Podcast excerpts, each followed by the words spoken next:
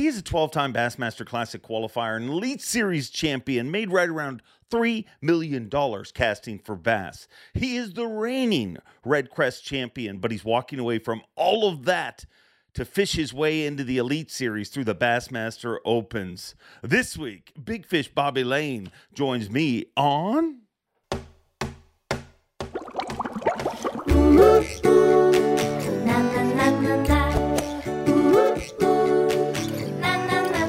I'm Bob Cobb from the Bassmaster. Welcome to Mercer.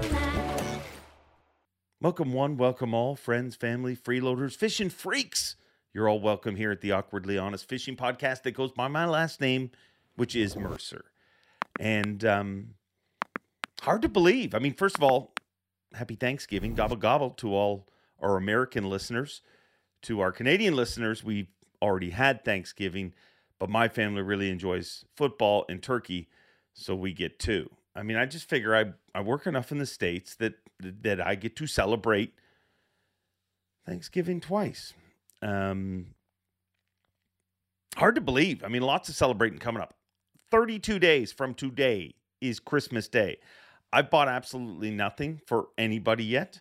Um, and I'm hoping that my family and loved ones will accept this show and the hard work I put into this show and, and all the stuff we post daily on YouTube, Instagram, Facebook, Twitter, and all the socials. I hope they'll accept that as my gift this year. Um, but probably not. So I'll probably do last minute shopping when we get closer. But this week's show is a gift. And I said it a couple weeks ago when I had Jake on. We got talking about Bobby Lane, and I said, you know, I miss having Bobby Lane on the Elite Series, but it's not for the reasons that most people would think. You know what I mean? Like, oh, you you miss introducing him. Sure, that's cool. I mean, I love that job. What I miss is just hanging out with him on the side of his boat. You know what I mean? We'd have these. I'd never leave a conversation with him and not be smiling or laughing. I mean, he's the kind of friend that you spend time with and he tells you stories and you laugh at them at the time, but then you find yourself driving down the road thinking about said story and you're giggling to yourself. He's just that kind of dude. And that's what I've missed about not having Bobby in my life on kind of a weekly basis. But the good news is Bobby Lane is working his way back. I mean, not specifically for our relationship or anything, but um he's leaving MLF where he is the reigning Red Crest champion. He is fishing the open, so basically dropping down to a triple A level circuit to try and qualify to get back on the Bassmaster Elite Series. And I have to commend him for that. It's amazing, you know, the mental power and confidence that pros like him have to walk away from something that's safer for them at that time to take a risk to chase their dreams. But that's honestly what they all start with. You know, long before it, it seems weird because it's at this point in their career. But sure, Bobby Lane has that. Sure, Jason Christie has that. Sure, Mike Iaconelli has that. Sure, Greg Hackney has that. Jacob Powroznik and all the anglers that have fished their way back on because that's how they chased their dream initially. It's just a little more rare that you're maybe at the height of your career and and you make that move. But but there has been some rare moves made in the last number of years in the fishing industry, so it's not very shocking. But um, I always say this show. Oh, speaking of which, I mean, I never do this. Let me promo next week's show before we get into Bobby Lane. Next week, a guy returning to the Bassmaster Elite Series as Legends under the Legends exemption former Bassmaster Classic champion, angler of the year, the one and only Larry Nixon. That's right. That's next week's guest. So I hope you're tuned in for that because, I mean, I might be a little bit fanboy giddy during that one because it's freaking Larry Nixon. You know, the dude. Oh gosh, look at the size of that bass fighting the bass at the beginning of the Bassmaster. That was him in Florida, Mr. Mega Bucks. That's next week's guest. But this week, we're happy to have Bobby Lane here. And I've always said with this show, there's a lot of fishing podcasts out there. There really is. I mean, it's an excessive amount of fishing podcasts. and and I mean I just piled on in the last few years, so I, I'm not complaining about it. But there's a lot out there, and people say, "Well, how's yours different?" And how's it? I literally try to have a conversation with friends, the same conversation that we have when we hang out, you know, at the side of their boat when they're rigging after an event, before an event, when I run into them at the gas station I hope to be able to give you guys a little bit of those same conversations that we have. It's just real friends having real conversations. And uh, and some guests are easier and some guests are harder to do that with. But I think this week's show is going to be a pretty good example of um, one of one of those boat side chats. I mean, one thing that Bobby Lane is not short of is fishing ability and stories. And um, and I hope you enjoy this one. I mean, um, he truly is one of a kind. Big fish, Bobby Lane. Bobby Lane, I am excited to have you back in my life. How are you doing? Dude, I'm doing good. It's cooled off down here in Florida. Things are things are popping. The fish are fixing to start making that adjustment and that's one of my favorite times to fish so i'm just chomping at the bit when the next time i get to go out on these florida lakes and bust some of them big largemouth it's so weird how how people in Florida are like, oh, it's cooling down. I've been looking forward to the cool down, and everybody where I'm from is like, oh, it's cooling down. Not looking forward to the cool down. But don't worry, you'll be surrounded by Canadians any day now. I'm sure. I figured they're everybody is probably on their way down once they see our temperatures are in the 70s during the day, and we're complaining still. You know. it, uh, but man, in the summer, like, what do you do in the summer? Like it gets uh, ridiculously hot. It is. You go through about four shirts a day. If you go outside, you immediately drip complete sweat from head to toe and you change clothes two to three times a day. It's in between picking those kids up from school or whatever. You if you go outside, it's pretty miserable. Um, and if you do decide to fish, you need to go crack of dawn or absolute right before dark, but then that's when the mosquitoes eat you alive. So uh yeah, pretty miserable. You're pretty miserable.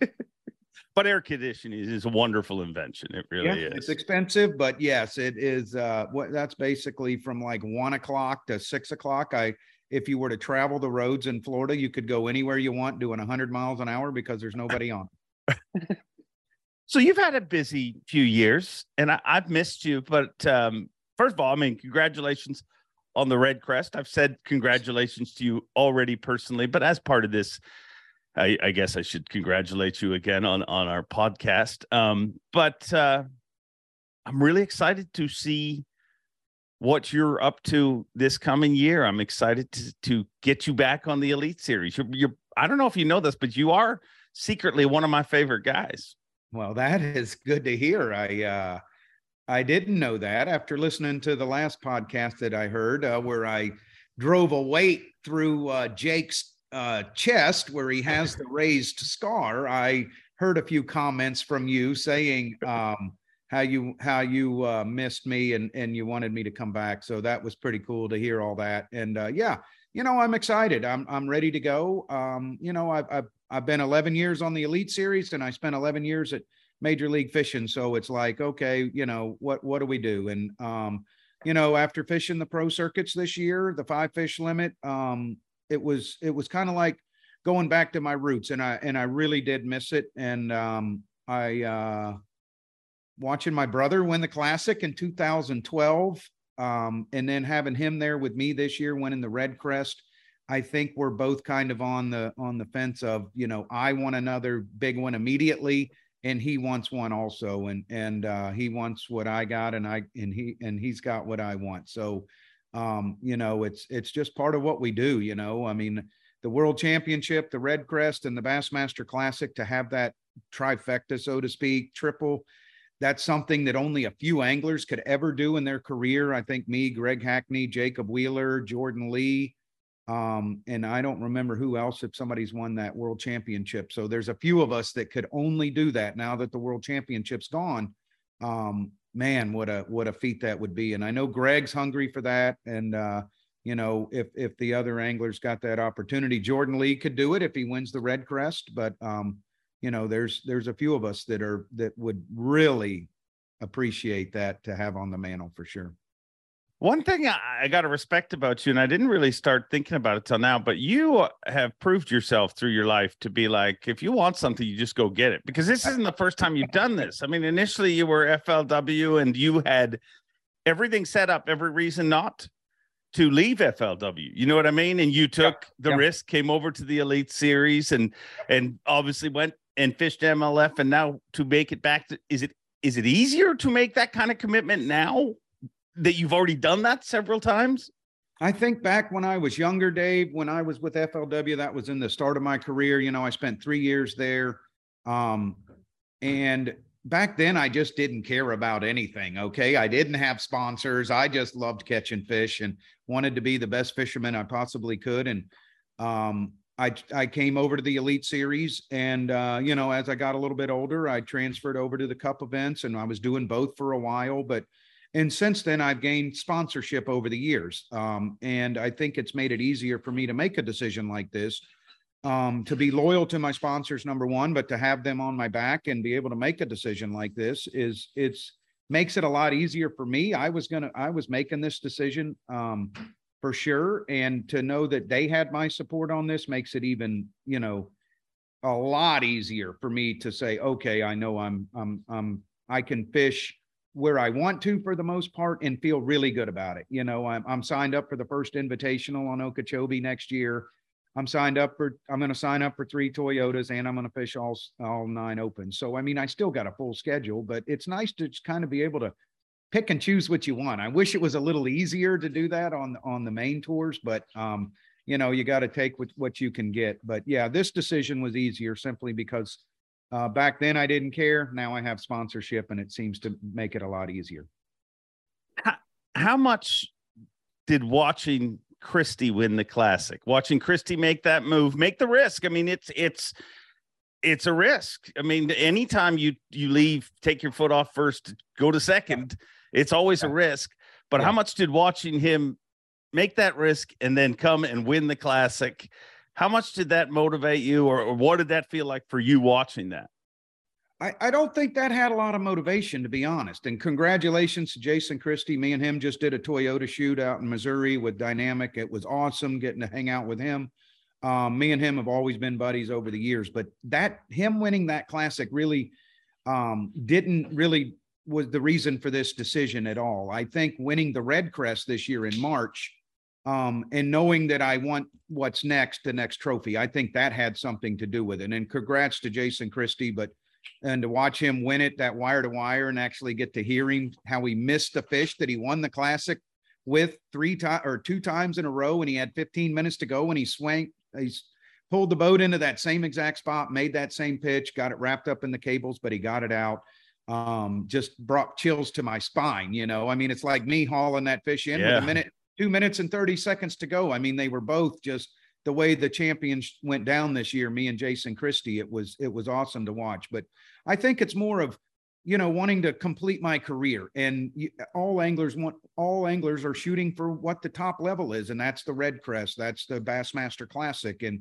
you know if you fall short, you fall short, and many guys will. But to know that you you can go for it and try to do it is one thing. And and if I don't try now, I'm gonna I'm gonna regret it down the road. You know, I I I would love to win another Red Crest, trust me. But there was one that I didn't get for ten or eleven years, and it was the Bassmaster Classic, and I made it a lot of times over there, and I came so so close. And and I think as close as you can go without winning it, like literally in fifteen. Mm. Yeah, yeah, you're right. I mean, uh, uh, even when the one Alton Jones won, I mean, I was right there. I had a dead fish that I couldn't call, and I and and man, watching Casey Ashley win that one, I fell to my knees when when that went down. I thought I had that one because I caught a great big one that day with a bunch of other nice fish. And um, I think once you win one, a big one like that, and I'm sure if you have this conversation with Jason Christie or any any of the champions that have won a major, I think they're hungry hungrier for the next major. So um, after winning the Red Crest, I feel rejuvenated. I feel mentally and physically more and ready than I ever have been to try to go after something. And and um, what's left on my uh, mantle to put up there is the Bassmaster Classic, and I'm really really hungry to get back and and go through that again. I I, I would love to see that happen for you. And there's there's not a fishing fan on earth that, that wouldn't love to see that happen, I think. It'd be the Um, Cinderella story, right? That's what somebody said, but not really Cinderella because we're bass fishermen. But I think it would be, it, it would kind of be, you know, it, it would be super special for sure. Yeah. I remember a conversation. I don't even know if you remember it, but I remember because it really stuck in my head. A conversation me and you had might have been a week, might have been a day after my uh, sometime right after the 15 classic when you were that close.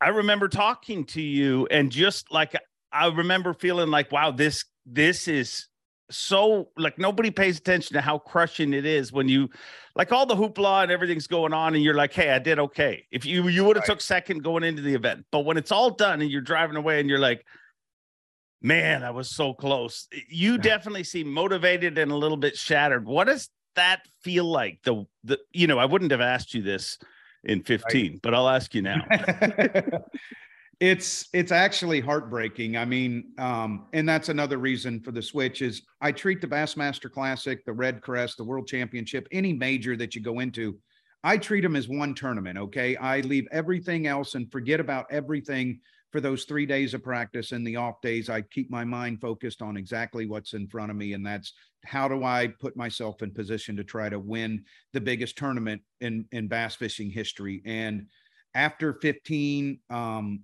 man it was it was I, I remember it like it was yesterday you know it's you you come in knowing and people tell you of course at the boat ramp oh you won you won you won oh and that's the last thing you want to hear because when I didn't win, it's even more of a sucker punch. Although I made some side bets that day that made it a lot easier um, to get some of my money back. But I I love second places, but there's nothing like first place. The difference between when I won the Red Crest in March, two thousand plus text messages in a matter of 12 hours. Second place, you get your buddies to send you a text. You know, you get the 15 or 100 text messages.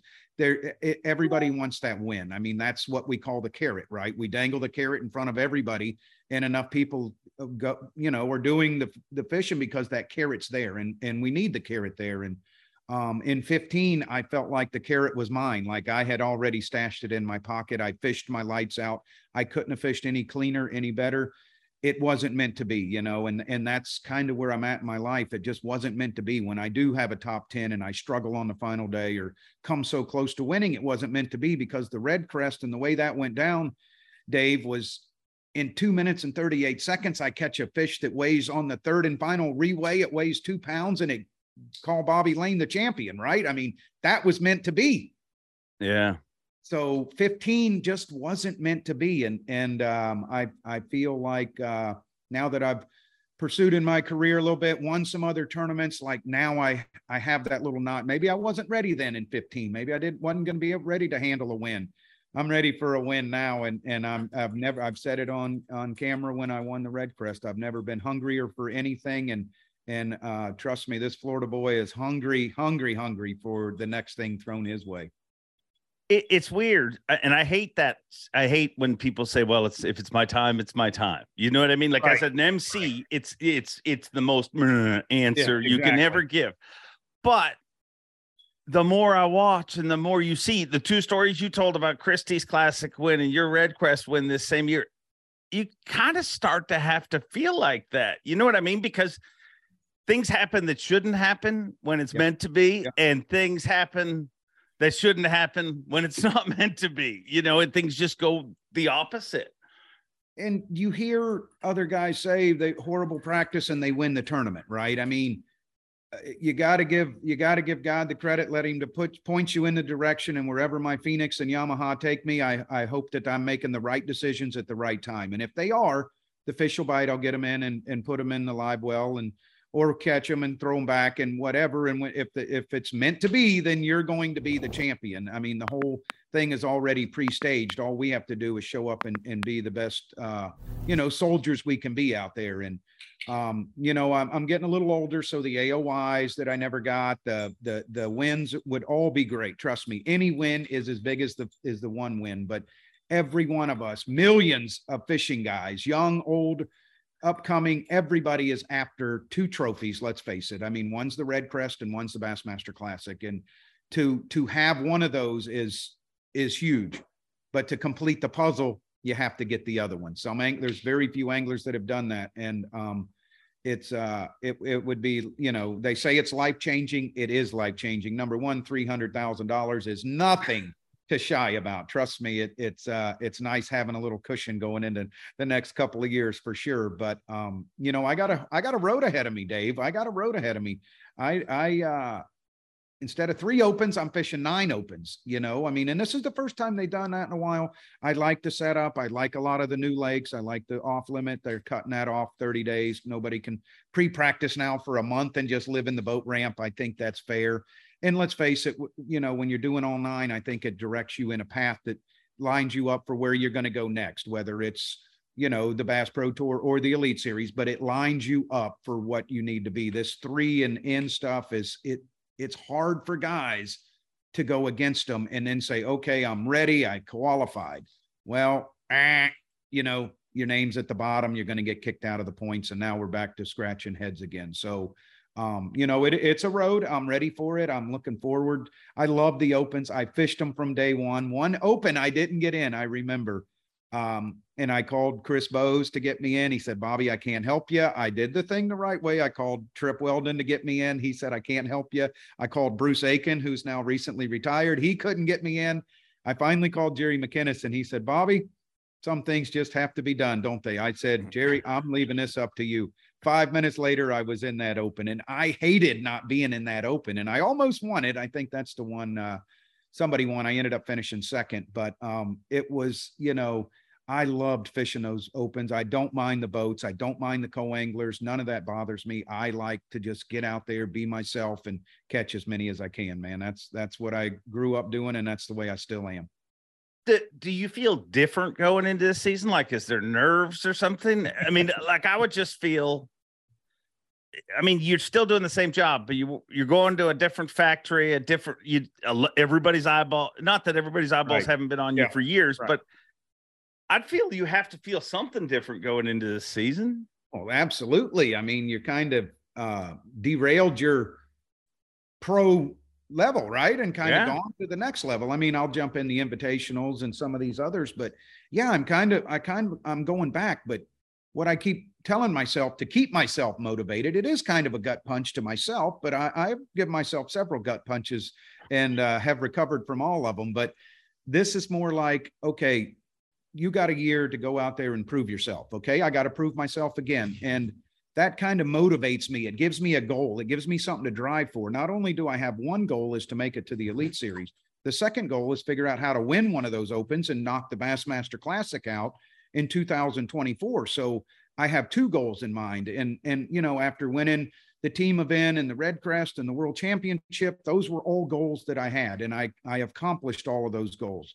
Grace of God, you know everything I, it, the stars aligned I, I did it right well now i have two more goals one is to qualify for the elite series and the second is to try to make the bassmaster classic next year so of course you th- always second guess yourself a little bit but every time I, I think about it i'm like no we're throwing that rear view mirror away. We're looking on focusing on what's in front of us and we're going to keep our foot on the throttle. And and the more i do that and keep a positive attitude about everything man it just seems everything's rolling in the right direction right now. Well, you brought it up earlier, and um, uh, big reason that I wanted to do this podcast is whether you can confirm or deny the story shared by Jake. Um, of the raised scar. How do you remember said if you for for viewers if you haven't heard the story, go back and watch it. It was in our last podcast with Jake.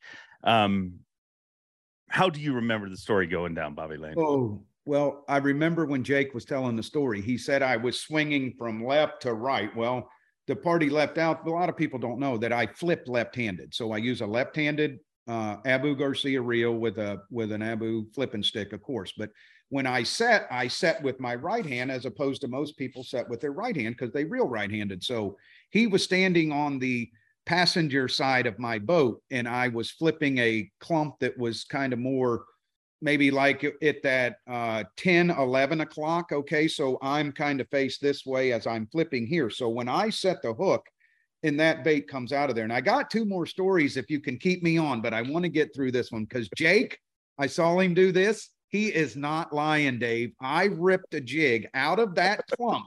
if you got to picture this now, Ross Barnett, it's got a bunch of big hay grass, and inside of some of that grass is like a little bit of pondweed or or something. Um, and and it, you needed a little extra weight to get through it, and that's where the bass were holding. We were there kind of right pre-front, and I and I had a I was in the top ten. That's why Jake was in the boat. It was a it was an awesome event for me. But I remember pitching into that, and when it went through that clump, I could see the clump shake, which immediately triggers Bobby Lane's brain to set the hook because I mean I love the flip and I and I've done so much of it. I knew she grabbed it. Well, the problem was she only grabbed the trailer on the jig. And I got 65 pounds SpiderWire Ultracast on, and I am amped up. The weather's cooler, so my veins are just boiling. And when I clicked the, the reel, I swung as hard as I could because I really knew it was the one that's going to win the tournament, right? I'm not going to lose this fish. I mean, I got a big five aught gaff hook in this thing. I'm going to drill it. And when it came out of there, it sounded like a missile and i couldn't get the words out of my mouth fast enough like look out or heads up all i heard was and i'm like what in the world and like i thought it hit a tree right i didn't know what it hit and he is curled up on the back deck going oh oh God, I just killed him. I killed the guy. Oh, what, how am I going to explain this when I get in? You know, I mean, there's only 10 of us because it's the top 10, but I've got myself in a jam here. And he's laying back there and, and blood is starting to come out of his sweatshirt exactly like he said. And I'm like, oh, how how bad is it? And he when he pulled his sweatshirt back and his other shirt, he actually removed the jig from his skin through the t-shirt, through the sweatshirt. Then he took his clothes off so we could look, and it, it looked like a bullet had drilled him right there. And I said, dude, are you okay? Of course, he's shaking up. He's bleeding. I'm scared to death. I don't even know if I can fish anymore. And, and he's like, I'm okay. I'm okay. I'm okay. And so when he raised his hand, he said, I swear that that happened. And he has a raised scar for the rest of that life. I'm looking forward to seeing it. I hope he lets me sign it, actually. I think he would, as long as it came back off. But dude, I can remember it like it was yesterday because, you know, it's it's the fish that could win. And I actually think it was probably a gar or something that swam through and knocked the trailer sideways and hit it so hard because the fish wasn't there. And definitely he was on the wrong end of this receiving part of it. And it it knocked him, you know, I, I broke a lens on a camera. Um, I stuck a one ounce weight down when we uh, had the classic one year in uh, New Orleans, or yeah, New Orleans, when everybody ran down to Venice. I told the guys like Bobby, that weight's so close to me, it's going to hit my lens. And I'm like, dude, I'm not going to quit setting the hook. After the fifth time, I set the hook. The weight went right through his camera. He goes, Well, there's five grand down the drain. Like, well, I, I hate it. I said, if we could catch this fish, the five grand becomes a lot easier because I was in the top 10 on that Bassmaster Classic on the on the final day. But um, I do have another one I gotta tell you. I gotta tell you this. All of those are true. I'm on Lake Fork. Okay. It's in Mar- late March, April. The fish are or early March, late March. Year COVID was here, 2020. Yep. In great shape after the first day. It was a Bass Pro Tour event. I'm in great shape. I only need to catch one or two fish, and I'm going to make the knockout round. I the wind's starting to come out of the north. All the sight fish are starting to leave a little bit, but I, I, you get the 30 minute ride around and I cruised past this dock and I saw like a five pounder swim out from this dock or right on the corner of it. So I'm doing my lap around, blah, blah, blah. He's fixing to say lines in and I fish a little bit. And I'm like, I'm going to ease over to that dock before the wind gets too bad. Of course, we have our boat official sitting right in the passenger seat. I pull up to the bed and I power pull down and I'm looking and the five pounder is sitting really visible on the bed. So simple to see.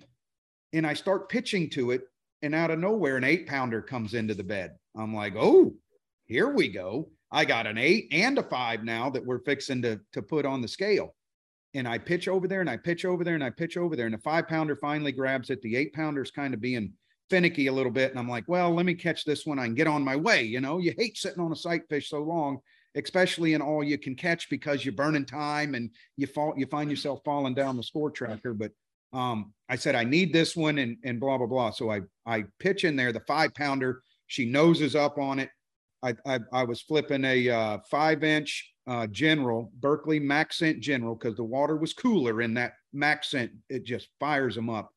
And she went down and grabbed it, swam off. I set the hook and I missed her. I'm like, oh, you got to be kidding me. And I, I get down, I put a new General on and I stand back up and the five pounder's gone and the eight pounder is looking at me like flip to me, flip to me. And I'm like, you got it, right? so I pitch in there, Dave. She grabs my bait the minute it hits the bed, the bed. I set the hook, no bait, or she took off a quarter of the bait. So I just re-rigged it. I flip back in there, I set the hook, no bait. I'm like, you gotta be kidding me. I flip back in there again, she swims over to it. I said, you know what? I got a better idea. I reeled it in and I put it down to about a three inch general. I just put the, I had a five aught fusion hook in it just to where the hook can get in the tip of the general. And I flip it back in there. She opens up her gills. Whoosh! I crack it as hard as I can. And it's like air. Like, what, what happened? I don't have the fish. I don't have my bait. I don't have anything. The line, my braid's kind of blowing in the wind a little bit and I'm and I'm reeling and I don't even know where my hook or my weight is. My official was literally looking this way towards the bed. Okay, I had a three eighths ounce uh, flat out tungsten weight on. I set the hook so hard, the weight in the hook hitting in the side of the head. I looked for my hook and weight. I couldn't find it. All I could see was about two inches of my hook hanging out of his upper temple spot. The weight has disappeared. My braid is hanging out. He's dripping a little bit of blood, and the hook is embedded in his face, right? Oh. And the oh. weight is gone. Everything's gone. And I'm like, dude, you're dead. Like, you're going to die. I don't know what to do. You got to go in. He says, Bobby, I've been a sheriff. I'm a retired sheriff. I'm tough. Trust me. And I'm like, dude, you don't understand. I'm not sending you a picture of this because if I do, I'm going to pass out taking it. and he says, I said, What do you want me to do? He goes, Can you get it out? I'm like, Yeah, but dude, it's going to blow a hole an inch wide in your forehead. So I wrap 65 pound SpiderWire on my hand, like you do, you know, where you pop the hook.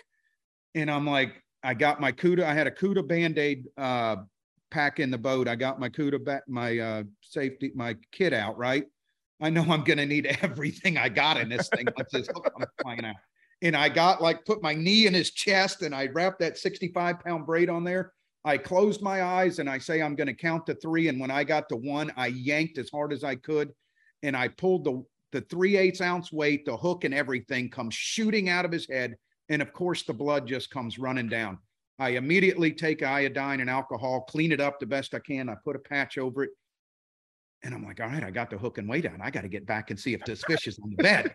And I'm like, dude, are you okay? And he's like, yeah, I, I feel okay. I'm like, you, I'm trying to figure out a way to get the eight pounder, but not be rude, right? I, I can't, I can't be rude. And, and so I look and the blood's just pouring out of his face. I'm like, I can't catch, I can't go up there and look yet. So I, I get more pant, I get band-aid up, I get him all cleaned up. And I said, dude, are you feeling okay? And all I wanted him to say was, Yes, I feel okay. And he said, Yes, I'm fine, Bobby. I run to the front deck. I grab another general. I rig it on as quick as I could. I drop it in the bed. She eats it immediately. I strip off about three yards of line. She starts swimming off. I set the hook. She weighs eight pounds, nine ounces. He's he's still alive. He's doing good. He's enough to weigh the fish. He weighed at eight, nine. We recorded. I move up into like the top five. So I know I'm locked into going in the knockout round in all day, all I can, I said, okay, now I'm going to take you in and see if we need surgery, stitches, whatnot. He says, if you take me in, I'm going to be pissed because my job is to weigh your fish and be with you during the day. That's how tough this guy is. Wow. And lo and behold, I fished all day with him in the boat. He, and we, when he came in, the medical people looked at him, everything was fine. To this day, I've never, ever seen anything such like that in my life. Now, I've hit a, I got a raised scar on a guy I've sent a weight and a hook through a guy's temple. I broke a camera lens. What's next? I'm hoping nothing, but I can't quit flipping, Dave. I love to flip, and and uh, you know, I, I hope this doesn't. Somebody's gonna. I see it. Here's here's what's gonna happen. My dad sent a guy to the hospital two weeks ago. I'll send you the picture. You can post it. He stuck a five aught hook through the bottom of his eyelid. Had to go to the doctor and get it get it removed the next time my dad took the guy fishing, he put a, a football helmet in the boat and made the guy wear it while my, he was casting. But that's what's going to happen to me. Nobody, I'm going to have co anglers next year that are going to show up with full face masks if they watch this podcast. the truth of it is, though, it freaking happens a lot. Like nobody, like, and I always say, all the camera folks, especially since live became a thing. Like, the, I mean, they're they're live all day. There's no break. You've got that brick on your shoulder. Yep. And and we all give them credit for that, but the little thing they don't get credit for is the fact that they literally work in a line a, a, landmine. Well, and the weirdest thing it. is that uncomfortable moment like you talked about because you guys are so driven to succeed and yes. every time yeah. I've ever seen it happen, they're like, uh, "Let me help you," but they're really, I, I really want to help you, but they really are focused on the eight pounder. well, let's face it. When they say, "Hey, can we get an update?" or "Hey, how's your day going?" the reason they ask those questions is because we are up there and we are focused on one thing, and that's the next cast, the next pitch. Where's the next throw gonna be? But you know, when you're when you got guys throwing spinner baits or or moving baits or you know top waters and stuff like that. Now all of a sudden if one comes back that's kind of slows the trajectory down. When you're flipping with those heavier weights or those weights when that thing comes through the air man it picks it's picking up steam as it's whacking you. So um you know i i uh you're right though. We are so focused on what's in front of us that we have to we have to um we i forget who's back there. Like oh I didn't even I, I forgot you were back there, you know, and and they're like, hey, give us an update. And I'm like, yeah, okay, here's my update. But that's how that's how competitive us all of us are as anglers and how driven we are to to try to get to the next level, right? Or try to win the RedCrest, try to win the classic. We are that focused and and we drive all our attention and efforts into into our next cast, our next win, our next everything and and sometimes things like this get in the way and it's not pretty i promise. It's i mean i know it's not a big thing anymore but seaworld used to have the splash zone right? Where the way they, if you sit in these first four rows you're going to have a great view but you might get wet. Well it's i guess the same when you're a passenger in a pro's boat. Yep, um, yep. wow that is uh and I've never, I've nine anglers on the Elite Series I've removed the hook from just because I'm hmm. on the water a lot and it happens. Right. And every, generally, all the other media is like, I don't want to ever, ever go near and that. the angler wants is it out of their hand, right? So yeah. they can get back to fishing. Greg Hackney came up to me at Dardanelle one year and, uh, me and him are fishing the same area and you know how greg hackney is he don't want nobody near him he don't want nobody around him well unfortunately me and Greg found the same fish. He was on the juice and I was kind of working around, working in the same area. And uh, we worked well together, but um, I noticed he quit casting. And I'm like, something's wrong. And he he eases over to me real slow and he says, I did it. I said, What'd you do, Greg? And he and he held up his hand and he had a Strike King 2.5 tattooed between this finger and this thumb. He physically couldn't open this hand. So he he could cast. He he he could he couldn't cast. He could reel, but he couldn't cast. And he's like, "Do you have dikes?" And I said, "Here's what we're gonna do, Greg." And I got him tiled up. I got him dolled up, just like you said, and I pulled those hooks out of him. But um, you're you're right. We're we don't we're so focused on what's going on, and all Greg wanted. We were both in the cut, and we both wanted to get back to fishing. I didn't really want to go help him, but yet he needed the help, and me and Greg are buddies, so getting him back to fishing was really cool. But all the anglers want, and I know you're going to tell me this, Dave, is they want that hook out immediately. They so they can make the next cast. They don't care if it tears off half their finger or they need three stitches. You're going to wrap that up and they're in their next cast. I mean, that's how driven, motivated, and competitive this these anglers are nowadays for sure.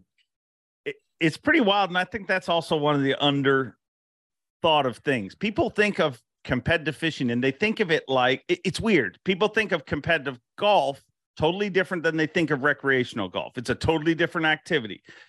So is fishing, but people don't think about that in the way that like how focused an angler is throughout the day. Like the amount of times that we'll be covering them and we'll sneak up and they'll be shocked that you're there because they're that focused on what's in front of them. Right. How focused throughout the day, if you had to put a percentage, like what percentage of your day in a competition day are you 100% focused on fishing and what percentage of it does your mind kind of wander off? Yeah. So I'm going to say, let's stage this out by takeoff midday and then coming into weigh in. Okay. I think that's where your focus levels are. You, you honestly can't be focused 100% of the day. It just can't happen. Yeah. Our brains don't work that way. But when takeoff and they call that boat number, your focus mode all of a sudden goes to 100%. When you arrive to your first spot, you give you are 100% focused for an hour and a half, let's call it. Like every single cast, you know where you shook them off, you know what you need to do. If they've moved, you've already making that decision to to change this bait. You already know what the weather's doing, so you're prepared. As the afternoon goes on, let's say you're really sucking, right? You ain't got nothing, but maybe one small one. Now, as the afternoon goes on, your focus level kind of eases off a little bit, although you're fishing hard because kind of now you're fishing new water. Everything you practiced isn't working. Well, then it's coming down. You got an hour before weigh in. You're like, I can't come in with one or two fish. I mean, I just can't. So now your focus level goes up to 100% again. How am I going to figure out? Is it going to be skipping a worm under a dock or, or throw picking up a drop shot or doing something? I'm, I'm talking more smallmouth lakes. I mean, largemouth lakes, not smallmouth, because I would never say drop shot trying to catch a fish for smallmouth. They they just give me a flatworm and a drop shot, and I'm gonna have the best time of my life up anywhere I smallmouth fish. But now you're focused on how do I get my limit right, or how do I salvage up the day? And I think that's the way it goes in the first, second, third, even into the fourth day. But if you if you smash them in the first hour, now all of a sudden your focus becomes how do I go better myself moving into the second and third day? Let me try to find something else. So your focus shifts into more of a practice zone. But I say that very first day of the tournament, there's three stages that go throughout the day where you're 100% focused. And I'm going to say at least an hour, hour and a half, which if you add all them up, what I'm no math genius, but four and a half hours out of an eight hour day, you are laser driven to get something done. And I think if you get it done early, then you your focus drives somewhere else. And then of course the second day, if you struggle or you caught them really good, it's okay. What do I need? You know, how what do I need to get into the top 50 cut? What do I need to maintain my lead? I need to manage my fish. And that's kind of where you shift your focus. But that first day, I'm going to say four and a half hours, our brains are doing uh, triple cycle for sure, trying to figure out what to do. I think that's one of the major reasons that you see there's no other sport that you have to stay focused as long as you and that's why you see when when an angler has an injury you know bad shoulder bad rich bad back whatever they're dealing with it seems to affect their performance so much more than you see in other sports because i mean if you're playing golf it's number one it's not eight hours long unless you're really really bad I'm playing golf today, Dave, and and I'm going to the golf course. I'm going to see a bunch of buddies that I haven't seen in a while. I'm not even going to call it recreational golf. I'm going to stand up there and swing the club a few times. And at the end, they'll tell me what I owe and have a cold pop in between. And that's what golf is to me. But you're right. When they when they have injuries, they can't perform at all. When an angler has injuries, we still can fish. We can, as long as it's not in your arms or your shoulders, you can still cast, you know, or stand or sit. We have, you can put the butt seat up there. I mean, it's a little different for us for sure. I think guys can ma- maintain if we're injured a little more than golf, baseball, you know, the DL list. We, you don't see that in fishing. Well, and you don't get paid if you don't. There, I think that's the biggest difference too. Is, is I mean, yeah.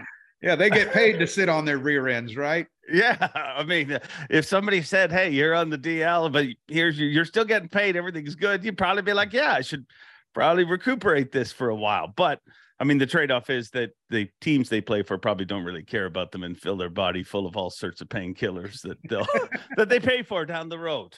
Fishing's um, going to be that way soon, right, Dave? We're all going to get paid this giant amount of money to show up, and then we can just pick cherry pick and have the best time out there. Uh, yeah. Wrong. it would be wonderful if. Yes. How it's been a long time since you haven't been on the road with your brother. How are you going to adjust to missing Pinto out on the road? Pinto has actually been calling me more than he ever had, more more in the last couple of weeks than he has all year on the road. So when we stayed at the when we did the pro circuits, um, it was me, Justin Lucas, Cal Lane, and Chris Lane. We would all rent a house. Like those were really fun times. Now the pro circuits are gone, the championships gone, blah blah blah. So those aren't an option to fish anymore. I mean, the the one in Okeechobee that I signed up for, it's more or less because I live here. But um, well, on the Bass Pro Tour, we really didn't spend a ton of time together. Towards the end, we did. Um, but you know, if he was in Group A or I was in Group B, he would fish one day, I would fish the next day. We really didn't get a whole lot of time to spend together. And uh, let me tell you, as anglers, all anglers, elite anglers, anyone, we put so much time in and so much effort. When we get off the water, it's not, oh, let's go have a bunch of fun. It's figure out how to get to sleep the fastest and get up the next day to be prepared for what's in front of you. Um, it's it, you get to talk a little bit, but when one guy's doing his tackle, the other guy doesn't want him next to him because you know you don't want to know maybe I'm tying on a little secret I didn't tell you about or something like that. But I will miss Chris and I'll miss I'll miss several of those guys. But you know what? Friendships last last a lifetime. You know, I mean, we have phones, we can call, we can talk. Um, you know, we all travel back and forth. I mean, it's it's not the end of the world. Um, uh, I uh, I, I, this is a good thing. I think it's going to get me closer to my family. You know, we we spent I spent a lot of time on the road this year to have them come to the some of the weigh-ins and stuff like that. It's going to be easier. I can spend more. My son's my daughter's 13, my son's 15, and my daughter's 18. Wow. Two weeks ago, I was saying they were three, five, and seven. Right? I mean, that's how quick they grew up, and I'm tired of. Uh, and and and uh, it's uh, you know, it's time for them to start figuring out a way to travel a little more too. If I can get my son and daughter to get their grades up, I have enough time affording the tutors that they got. But um, you know, the, everybody's getting older, Dave, and and uh, they they really want to get back to the Bassmaster Classic. So Dad has a Dad has a goal and a job to do, and that's get his button gear and get get this family back to the Bassmaster Classic.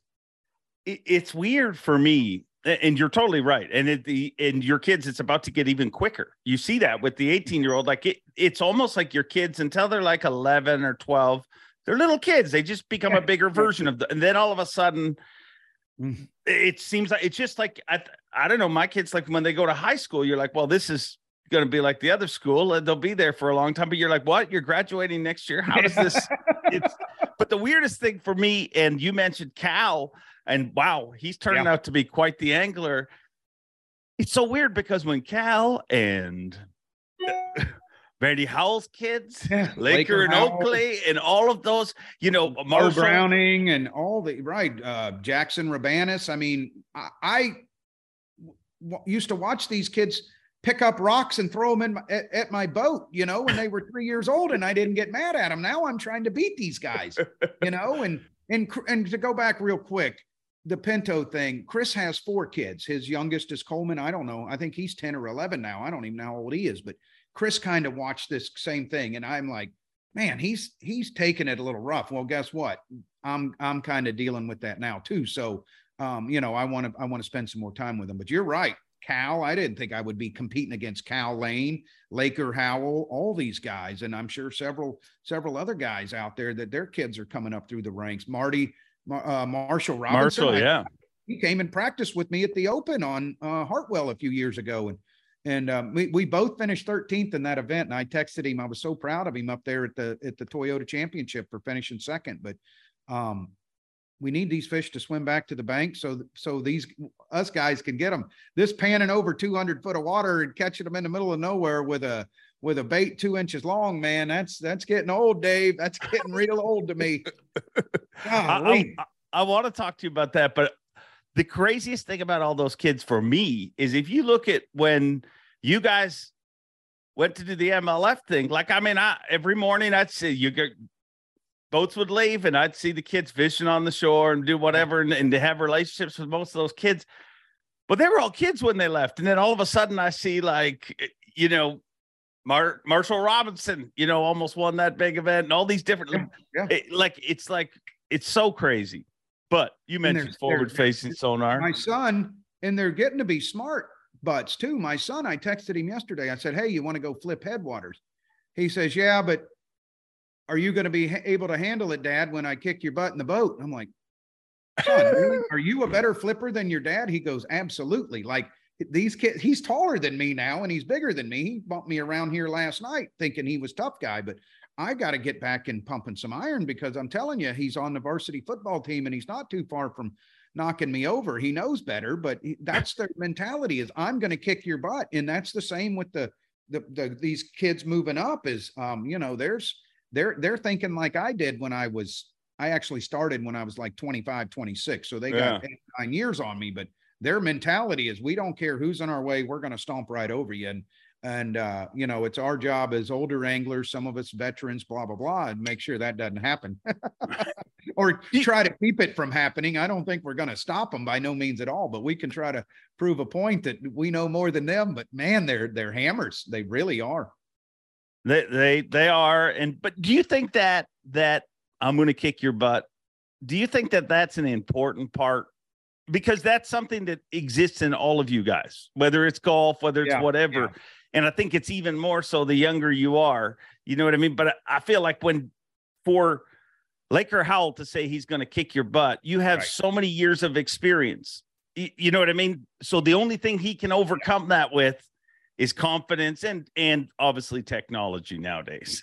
Well, yes, that is for sure. And and I think confidence is good, but I think I'm going to kick your butt. Um, it's gone a little too far. I'll say I'll see you at the weigh-in, and normally that kick your butt all of a sudden got erased. And I go to him at the next tournament. I said, uh, "Hey, you want to have another bet here? Let's double the stakes." They're like, "No, I'm good. I'm good." So they need to know that we can still handle our own out there. Um, but you know, I like the fire in them as long as they don't, you know, toot their horn too much and stay humble.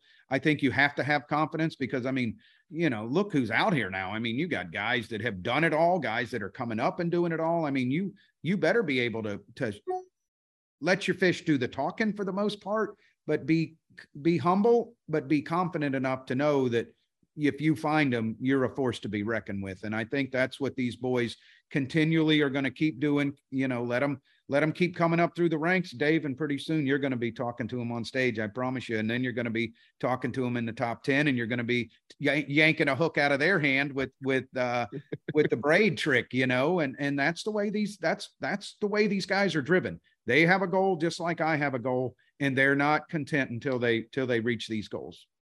You like forward facing? I mean, I know you use it. Everybody's got to use it, but it, are you a fan of it? Good for the sport, bad for the sport? What's your take on forward facing? Uh, well, after winning Redcrest, I'm a huge fan because everybody was using forward facing sonar, and I actually I did use some forward facing sonar there, but for the most part, I I I proved that forward facing sonar can be beat, right? And Jason Christie won the Bassmaster Classic, proving that it can be beat. I think it's uh I, I think it's um an easy way to find fish. I think it's uh guys are learning more and more about it. Here's the thing when you go to forward facing sonar, though, like, okay, I've had the most horrible practice. Guys drive out in the middle of the lake, throw their forward facing sonar down and just cruise the river channel and and somehow come in with, oh, I figured him out, right? That gives these guys something else to do. You know, when when a shallow guy like myself, Jason Christie, Greg Hackney, all you know, the shallow guys, we we uh when we struggle on the bank, we run somewhere new, but it's on the bank, right? Yeah. And these guys have a tough practice. They have they can't catch anything on the bank. They immediately go to that forward facing sonar, which I think it's good. I don't have I love forward facing sonar. I caught a 10 pounder on it last year.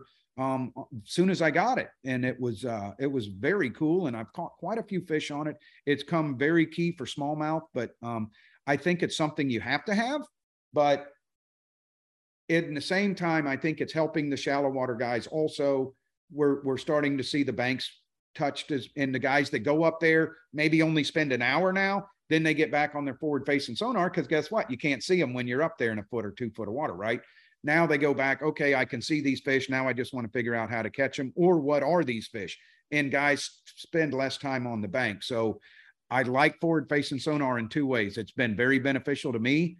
And I also like it because it's teaching guys also to stay off the bank and go look for something where they have to look at the fish. So um, I, I I mean everybody has it now. Everybody's learning more and more ways to use it. I'm ax- actually asking what's next, Dave.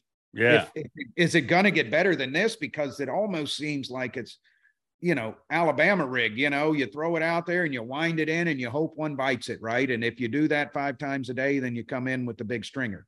And um, you know, they've had to tweak that thing a little bit. And I, I, uh, I'm, I'm curious to see how this thing goes because it, it really is. You pan around now, all of a sudden you know where to throw. At least your bait's Yeah. landing where there's some dots, not where there isn't any dots. So it's uh I'm a huge fan of it. I'm gonna I'm run the active target with Lowrance and and it has put a lot more fish in my boat for sure. One thing you said a few minutes ago that I don't think a lot of people know. I think a lot of people assume that the Lane brothers, you know what I mean? That they, when you see Cal and you know what I mean? Well, they must have just fished tournaments since they were 12 years old. You didn't start, I mean, you fished tournaments growing up, but you didn't start the pro thing until a little later. Um, why was that? Was that just everything had to line up or? Well, I don't really know the the the best answer. Me and Chris and Arnie, my older brother, we all fish tournaments together. Um, you know, my dad would take one of us and then he would throw the John boat with the 35 horse that you would pull till you had blisters in your hand trying to get it started every morning. The live well had holes in the bottom of the boat, and you had to get on a plane to actually force water up through the live well. I mean, that's how I grew up. That was my the green machine is what we called it, and I remember for hours in the morning, and your hands would just you couldn't fish; they were so blistered. But uh, we we did some of those things, and then Chris kind of went off on the BFL, and he did that for a year, and and he worked for you know our family business Macklin, and I had a lawn company at the time. Arnie was um, in college doing whatever Arnie does. I still don't know to this day exactly what Arnie does. He works for my dad, and then he works for Macklin, and then uh, blah blah blah. But um, Chris went to the BFL and he made the regional. And I said, well, if Chris can do it, I think I can do it. You know, so I went to the BFL and then I fished the regional and then I made the All American, and then we kind of went from there. You know, my first BFL I ever fished, I finished 186 out of 200. It wasn't the best way to start. I never missed a top 10 the rest of that year, and kind of rode the ship um, since then. But um, and that's kind of the way my brother was also. But the reason we got started later, I think, was was because I had a lawn company. I really didn't know what I wanted to do. Chris Chris had a good job. He didn't know what. And then all of a sudden, I got a 10 grand check, and he got a 10 grand check we're still only getting 10 grand checks. That was 20 years ago, right? Um, but ne- nevertheless, it kind of led us into both the professional bass fishing side. We both started at the FLW. We had the the the really good, not so good Ranger memo deal, you know, where you get your boat and at the end of the year you got to sell it for forty thousand and you owe thirty nine thousand, but you made six hundred bucks. You know, it was we, me and Chris went down all those roads, you know, and and um, we didn't start till we were 25 26 and um, since then it's just been a it was a mountain to climb learning the finesse stuff for both of us on the both sides because we grew up in florida and nobody really taught us. We we my dad was a huge mentor and so was my grandfather but it was strictly worms and top water. like that's all you threw. Nobody flipped nobody had a drop shot nobody had the shaky heads swim baits any buzz i mean we didn't have any of that stuff. We had to learn all this on our own. So um, I think it's it's made us both, you know, the fishermen that we are today. And and the reason we didn't start is because we didn't have these avenues that the kids have now. Yeah, the fishing. The high. I'm putting on the Bobby Lane Cup here in just two weeks, December third at Camp Mac. We got 350 kids are going to be there. We're going to give away hopefully around 25 35000 dollars in scholarships give these kids a reason to go to school learn more about fishing none of that was around when we were younger so you know, I think me and Chris both agree we want to leave this place better than when we found it, and we're doing all we can in our communities to make that happen. Yeah, I mean, it, it's a great event that you run. It's a, and it's amazing the amount of of pros that do run events like that. You yes. know, there's a there's a bunch of people doing that. Where did um where did the name Pinto come oh, for Chris? I knew you were going to ask this. So we have we have a cabin down at Shady Oaks in in the south end of Kissimmee. We've had it for years. I mean, this thing is it is pretty raunchy now. Let me tell you, nobody goes down there too much. We actually rent it out now, but we went in there one night. We had a tournament out of Camp Mac the next morning, and we always would just go down to the cabin. And me, Arnie, and Chris were down there. Well, we got fishing on our mind, right? Maybe a maybe a pop or two. You never know, but what did we forget? Food. We had zero food. Like we didn't take anything with us. The cabin had been abandoned for, you know, maybe five, six months. And of course, anything down there is, you know, what's in the fridge is no good. So we we were playing some cards and I'm like, man, I'm hungry. Arnie's like, yeah, let's figure out what we got around here. And we started, there's nothing. There were six cans of pinto beans in the cabinet, right? And um we opened up all six cans and we dumped them in the in the pot, right? That's we're going to split two cans a piece. That's our dinner, pinto beans. And uh, me and Arnie went outside to start the fire. and uh, we came back in. Dave, literally, there's like half a can of pinto beans left in the whole entire pot. Chris must have taken it as like a trough and just dumped it down his throat. Five and three quarter cans of pinto beans went down his throat. Now, trust me, he paid the price that night. He paid the price the next day. It was brutal for him, but we called him Pinto from there on out because me and Arnie, out of six cans, we literally got like a quarter of a can to split between me and Arnie. Chris couldn't handle it. He ate them all, man. oh, some of your some of your brother stories are the best. Uh, like I, I, mean, you heard me say it on that other podcast, and it's true. Like one of the things I'm excited to have you back on the Elite Series. You know, once you get through the gauntlet that is the yeah, open the, ga- the gauntlet. Um, but what I'm most excited about is just hanging out with you because I mean, some of the stories that you've told me over the years with you guys, um, how competitive were the Lane brothers growing up with each other? Here's the beautiful thing about the Lane brothers, all three of us. We we are kind of competitive, but all in all, we we stick by we were raised by my grandfather was a Marine man. I mean, he was tough. It was the reason I have no hair is because he yanked all of my hair out when I was in the boat half the time, right? I mean, this guy was he was mean, he was tough. And uh we lived on Oreos, frozen hot dogs, frosted flakes is all we had for lunch at night you had you know it was a pot pie or a ravioli. I mean we grew up and it was rough. In the boat it was a jug of water that had the holes were plugged with silicone and you threw it outside the boat for the water to get cold in the middle of the summer and you had an oreo to eat for a snack or a vienna sausage. I mean we grew up tough. So and my dad was in vietnam. So i mean things things kind of were that way with the lane family and and we grew up that way. Blood's thicker than water. Families families family. So competitive was was key for sure. And in the beginning of our career we were a lot more competitive because we couldn't even pay our bills. You know chris is trying to pay his bills i'm trying to pay my bills and we're we're just worried about catching fish and cashing as many checks as we could. Now that we've moved on in our careers we both have major titles we got good sponsorship and and so on and so forth. We've become less competitive and and more brothers and friends just like arnie um, we were we we play golf as much as we can, which lately hasn't been enough uh, time to do anything. But we we actually tried to line up a big golf tournament with me, Arnie, and uh, Chris and my dad. But we me and Arnie only live a couple miles from each other, and my dad lives right in between us. So we we don't go over there and compete. But if you get in a boat, it's five five five, first most and biggest. Um, and and that used to be dollar dollar dollar. So the stakes have gone up inflation has gone up in in my dad's boat. It's picked up to 555 he's got to keep the gas in it. But um, that was really the only competitive. We we love beating each other and something like that. But when it came down to a tournament if arnie needs help i'm going to help him. If chris needs help today i'm going to help him. And if i need help he'll help me on the water. And uh, believe it or not we never worked together. Me and you could ask chris wow. are they biting? Bob they are biting really good. On what I can't tell you where. Well, you know, anywhere from two to 19 foot. I'm like, wow, docks, rocks, bushes. Uh, they're just, you know, just fish, Bob. They're biting. Okay, well, uh, that helps a lot. Thank you very much. That's the way we work together. There was no working together. You know, it would be, it would be every man for himself. And I think that's made us better fishermen. You know, you don't want to help is good thing and it, and it can get you out of a bind. But when you actually crack the code of the puzzle, put the pieces of the puzzle together yourself, man, it makes you so much of a better fisherman. And in the long run, it's going to get you so much further when you don't have to call somebody and kind of say, Hey, you know, I'm struggling a little bit here. Can you, can you dial me in? I mean, those are the, those are the days that you regret making that call, but sometimes you have to. And me and Chris kind of never went down that road together.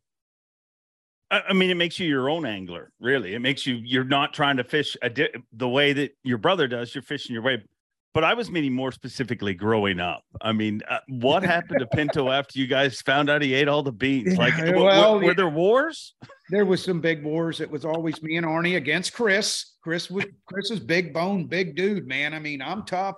I could if I got him in the chokehold, he would he would you know tap out immediately. But Arnie was a little scrawnier than both of us, so me and Arnie would team up on Chris. Um, I do remember one incident we used to play this game where you would take my dad's uh, leather belt. They would leave and go to dinner, and we would watch the house. And in the in the hallway, you would take the belt, put it in a circle, you know, like when you pull it, it would like a lasso, right? It would strap around your ankle and you would tap your foot in that belt and the other brother would try to pull it. And if they caught your ankle, you know, it hurt pretty good. And one time I was tapping my my foot inside that belt. And normally when you pull it and it hits their ankle, they're out. Now it's your turn, right? And Chris strapped me down and he yanked on that stupid belt and it knocked me on my butt, right? And I got madder than a hint wet set in because he wasn't supposed to do that. That's not the rules of the game. And I literally bum rushed him, hit him so hard that I knocked him through the the hall, the drywall in the hallway, right? I mean, we knocked a hole like four foot wide and long in the hallway. What does every kid do, right? We're to tape it up.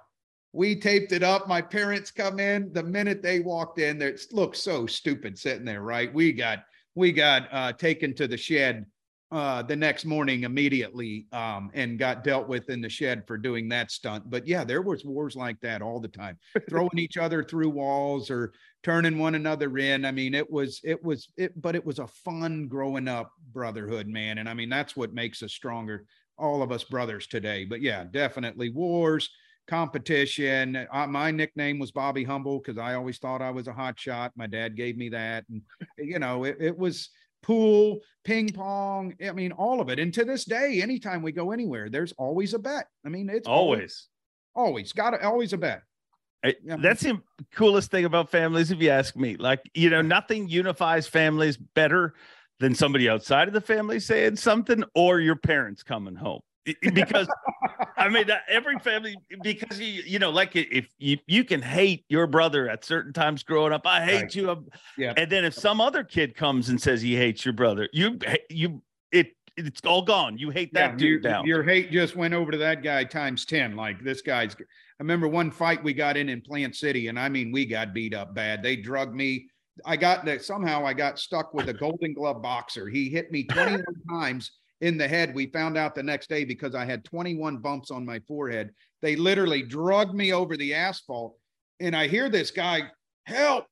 And I'm like, what? That sounds like my brother. And about a quarter of a mile from me, my brother's hemmed up against this tree, just getting the fire beat out of him. And I run over there and I fly and Superman this guy, right? Knock him off. And another guy jumps on me. And my brother's sitting there and I watch him just take a face kick to the mouth and for two weeks, he had to drink out of a straw, you know. But that was me saving my brother from probably getting worse than his face kicked. I'm beat up to, but you know, when when two or three guys are on him, I go over there to do the best we can. And I remember going into the mirror in this guy's bathroom, and Chris is talking. He's like, Bobby, I think my jaw's broke. I said, No, open your mouth, Chris. Your jaw's not broke. Just open your mouth. He goes, Bobby, I can't open my jaw. I think my jaw's broke and, and it was swelling up like he had a mouthful of grapes in it as we're looking at it man. It was it was hilarious. It wasn't real funny at the time but no. yeah, back in we didn't care. Was, nobody cared back then. No no it was it was much different and uh, uh your story many more of these stories dave. Oh. this is just touching on a small part of my brain that i can remember right now. I've got stories that that will keep you going for hours I want to do a podcast one day with with both. I mean, if we could get Arnie in it it'd be even more incredible. But I know that might be tougher to set up. But you and Chris together, like I, you guys really like if you don't make it in the fishing deal, which I think you both did, you can just tell stories. I mean, t- t- you're a couple of the most entertaining people out there. I'm disappointed. Think- I'm disappointed, and I'll tell you why. And I think you maybe need to be the first. Somebody needs to do this.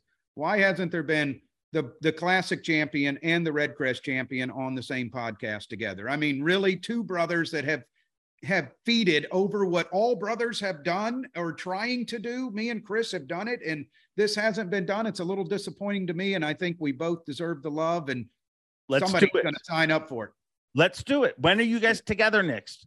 Thanksgiving, Christmas, whenever you let me know in the next month. Let's whenever you two are going to be together. I would love to have you both on because yep, uh, that's what needs to happen. I mean, it's it's been nobody's done that, and I'm a little disappointed at that because those are two major titles, and I don't think there's been a set of brothers that has accomplished that, has there, Dave?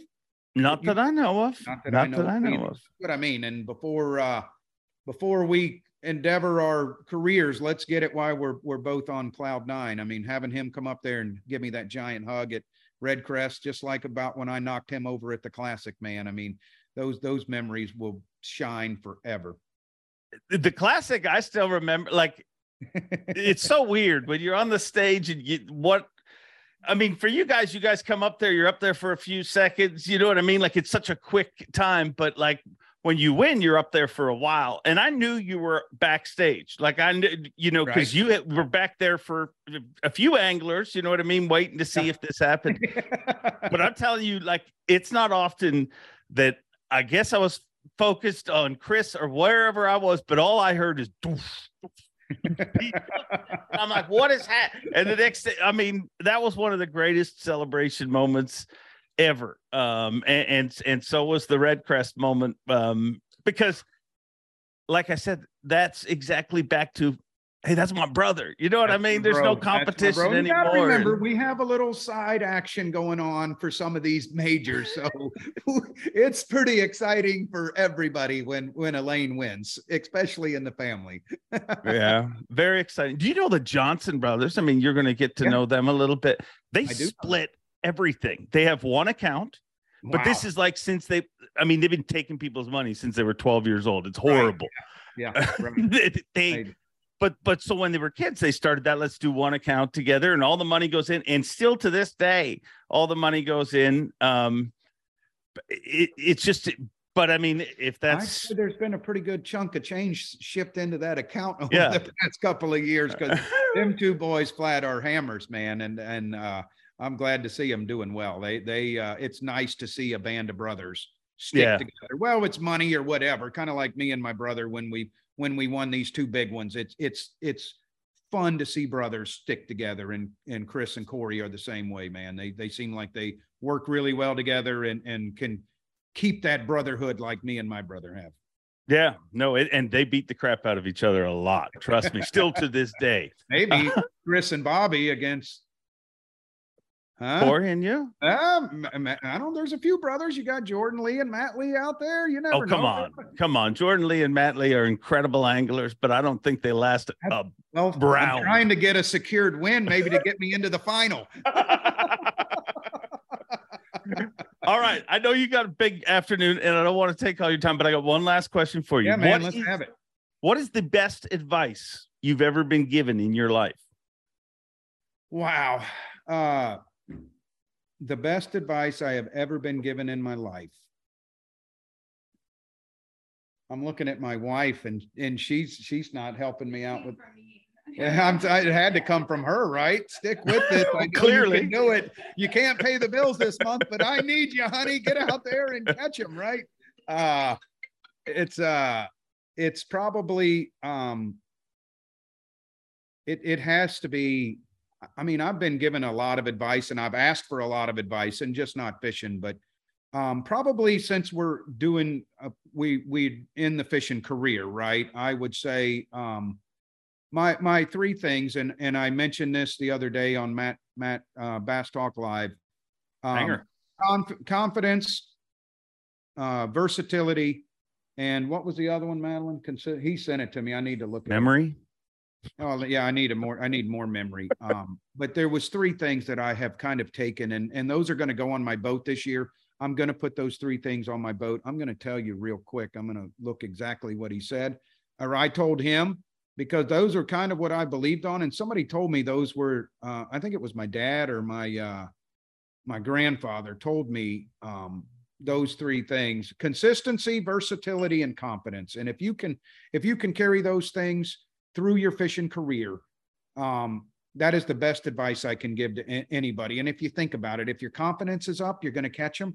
If you're versatile, you can you can make a decision without hesitating and knowing it's the right decision as long as you have the the confidence in those baits um, or confidence in yourself. And uh, you know, I think those are the ones that that mean the most to me, man. And and I think somebody told me, you know, throw that rear view mirror in the back seat, no matter what decision you make. Know that you know God put you down this path to to do it for a reason. Like, why did you quit the Bass Pro Tour? Ah, you know, here's my reason is because I, I'm I trust in God to believe that no matter what avenue or path I go down, he's putting my, me and my family down the right path. And, and we ask him for advice all the time. But I think those three things that I talked about are the advice I would give anybody moving forward. Somewhere, somehow, somebody gave me those for sure. Which is the most important of those three? If you had to choose one quality to be successful at tournament fishing specifically, if I had to pick one between consistency, versatility, and confidence, I will say confidence for sure.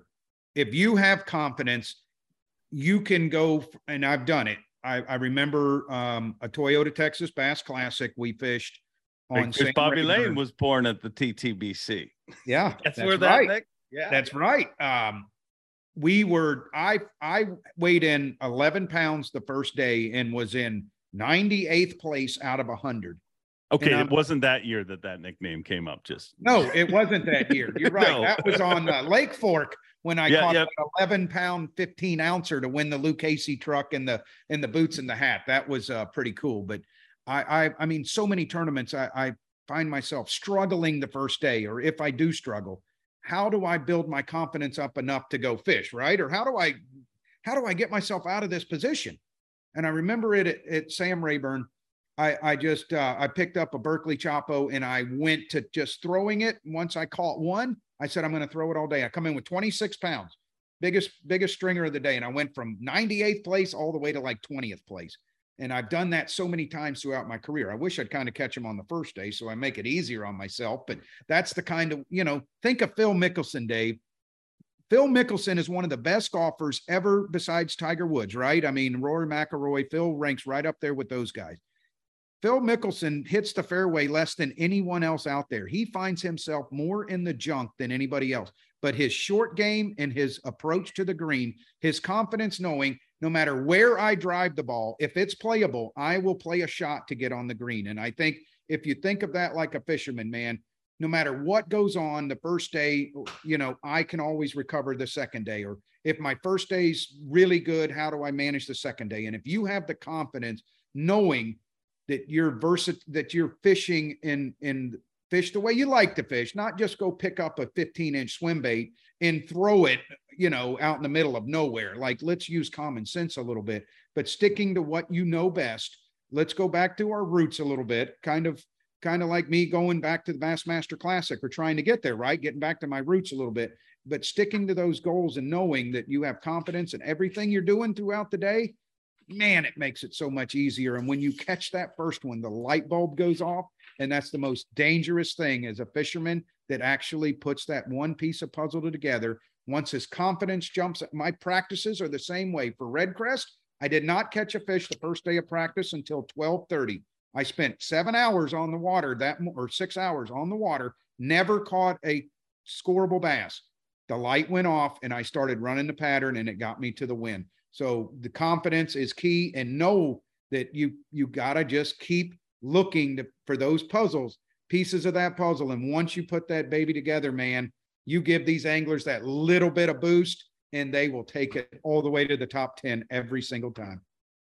Dude, it, it's it's awesome to have you on the show. It's awesome to talk again. You know what I mean? Get it, I mean, and not that we stop talking, but it's it's it's weird. You work in a different factory. It's not like I said from the start. I'm never judge any person for where they choose to make a living. You know what I mean? But I am excited that you've chosen to make a living somewhere where we'll get to talk a little more.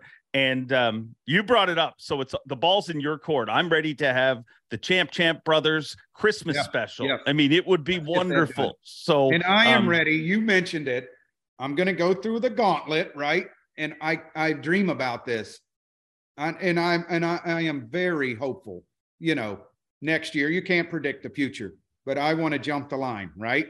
The gauntlet to jump the line to, to safety. I mean, that's kind of what this whole thing is, right? I got to be able to jump the line. You can't predict anything, but I'm doing everything in my power to to build myself up mentally and physically to be more prepared than I ever have been and and uh ready to put that Toyota Phoenix Yamaha to work, man. And I mean, I'm I'm so ready to get back out there. I'm already thinking of when can I practice? When can I get out there? But um, I'm I'm I'm also I'm ready to jump the line to to safety again. well, I'm ready to watch it all go down. And uh, hey, if we do do that Christmas special, make sure we do it like evening, you know, like refreshment time. I think it'll make it even better. Oh well, it was, you deal with you deal with my brother sometimes. I'd say right now would be okay. You know, you never know what kind of day he has. But um, no, we'll we do need to get that done. I'm going to mention it to him. Um, it's it's been a pleasure. It's always good to see you. It's nice to see you again after I watched your podcast with with Jake. I'm like, golly, I got to reach out to Dave, you know, and and uh, you know, Louis been calling me and Matt's been calling me, and I've talked to Chase Anderson a couple times. It's it's like, you know, it's it's a big family, dude. It really is, and it's it's nice to kind of open arms and be and be welcomed, you know, for sure.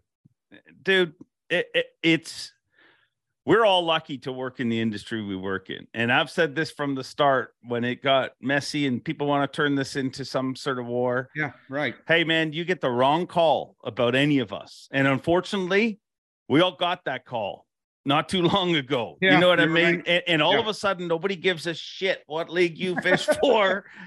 It- it- there I go with uh, podcast went too long. I I know swear, I can Bobby. have that effect on people though too. I can get them built up to where where that language starts like that. And I've wanted to say several words, but I know we're being professionals here, Dave. We're we're this and that. But yes, it it has been a big pile of it for sure.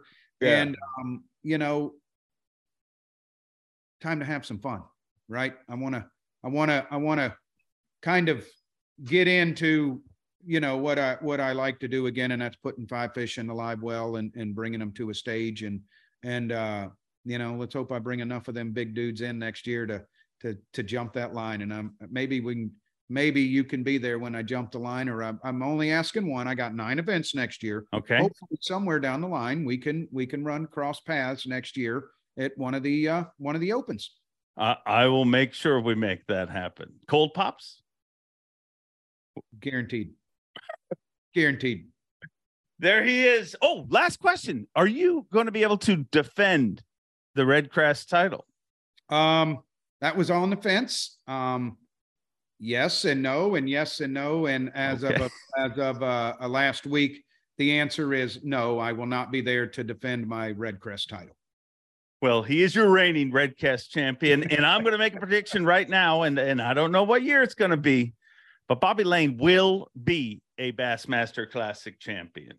Um, I, I just don't see a world where it doesn't happen, Bobby. You've been too close, and um, Oh man, you, you're gonna have to go now, dude. You're bringing them chills. I got to get there, and like you said, I'm I'm uh, I'm hungry for that, and I I'm I'm ready to give it all I got. 48 years old. Give me a prediction on how many years you can. What's the oldest classic winner? 50. fifty. Who is it? Was it Cochran second classic? I lost to Cochran that year, um, or I wasn't. I I had a deal go. Cochran won that one, and I remember. But I think he was. You know who would know is Ken Duke. I mean, you could ask. He him. knows everything. he knows everything. But I think I think I got another seven, eight years to, to that that I could definitely maybe ten. You never know. I mean, these the, the veterans in bass fishing seem to be getting better and better for sure. But um, so so do the younger guys. But I think I think if um, you focus on that one tournament, I think ten more years for sure. So I got ten more years, man, to to to reach my goal, and and I'm ready to try it. Can't wait to see it happen. And you're not even close to the oldest. I mean, we have Larry Nixon coming back, 72 years old. Oh no, no, not old. And- I'm and- winning and the he classic. hasn't even yeah yeah but he hasn't he hasn't even the old like I, I talked to him yesterday and i said is it more shocking to you that you're not only are you coming back but the fact that you're coming back at 72 years old and you're not even the oldest dude on tour yeah, that, yeah, you're right. That's that's we got we got a lot of longevity here. I I've I uh I'm I'm I've kind of I'm prepared for this moment, man. I'm uh, like you said. I keep saying next year's probably going to be a little bit of a grind. Um, we're gonna, you know, I know Scott Martin. I talked to Brandon McMillan, Scott Martin, when he went through this. He said Scott was all over town, kind of, you know, he wasn't himself, and and and I can feel some of those jitters for sure. I mean, why can't you feel those jitters, right? You kind of you got to go back and you got to qualify for somewhere that you spent half your life. I mean, unfortunately, that's the way it is, and and uh, you know that's what we're willing to do. enjoy those jitters because those jitters that's why you're coming back you know what i mean that's Right, right, because there's right. another goal ahead and um, i can't wait to see it go down big fish bobby lane Thank you Oh, it much. feels good to hear that name again. I love it. Let me hear let me hear it like it would one time, Dave. Come on. You're calling me Uh, up This is so stage. uncomfortable. This is so No, uncomfortable. no, I gotta hear it. I got you said it there, but I You're reigning RedCrest champion, returning back home to the Bassmaster Elite Series. Big Fish Bobby Lane. It's so awkward when I do that, and I'm. Oh no, you're awesome. stuff. Thank you Well, for thank you for this, dude. It was it was a pleasure, and uh, I hope all those stories uh, help everybody understand what the Lane brothers really went through when they were younger. amazing stories, an amazing family, and uh, give them all a hug for me. And uh, I look forward to hugging them in person. You got it. You got it. Thank you so much. Smiling. Yep. Yep. Can't stop smiling. And that is the pattern when you talk to uh, Bobby Lane. And not just Bobby. The Lane family is honestly the first family of fishing, maybe. I don't know what the right term is, but but what they have accomplished, two brothers, as Bobby said, to win RedCrest and to win the Bassmaster Classic uh, from pinto beans to the very perch of professional fishing. Um, an amazing, but but uh, aside from all that they've they've accomplished, and I think it really kind of showed out in this last little conversation. They're just great people, and um, I thank them for for being the people they are, being the inspiration, not just on the water but off the water, and uh, that was a lot a lot of fun. Um, and and I really hope that we can put together the Champ Champs Christmas special or whatever it ends up happening. And and I know that we will. Um, and we should. But um, that's it for this week. Thank you all. Make sure to like, subscribe, and all that stuff. Keep blowing up this channel, and uh, I'll keep bothering you with a new show every Wednesday, putting hump in your hump day. And you know how it always ends. Take it away, Bob Cobb. Oh, wait. Happy Thanksgiving to all my American friends. Now, take it away, Bob Cobb. Thanks for watching. Please like, comment, and subscribe because Bob Cobb of the Bassmasters told you to. You hear?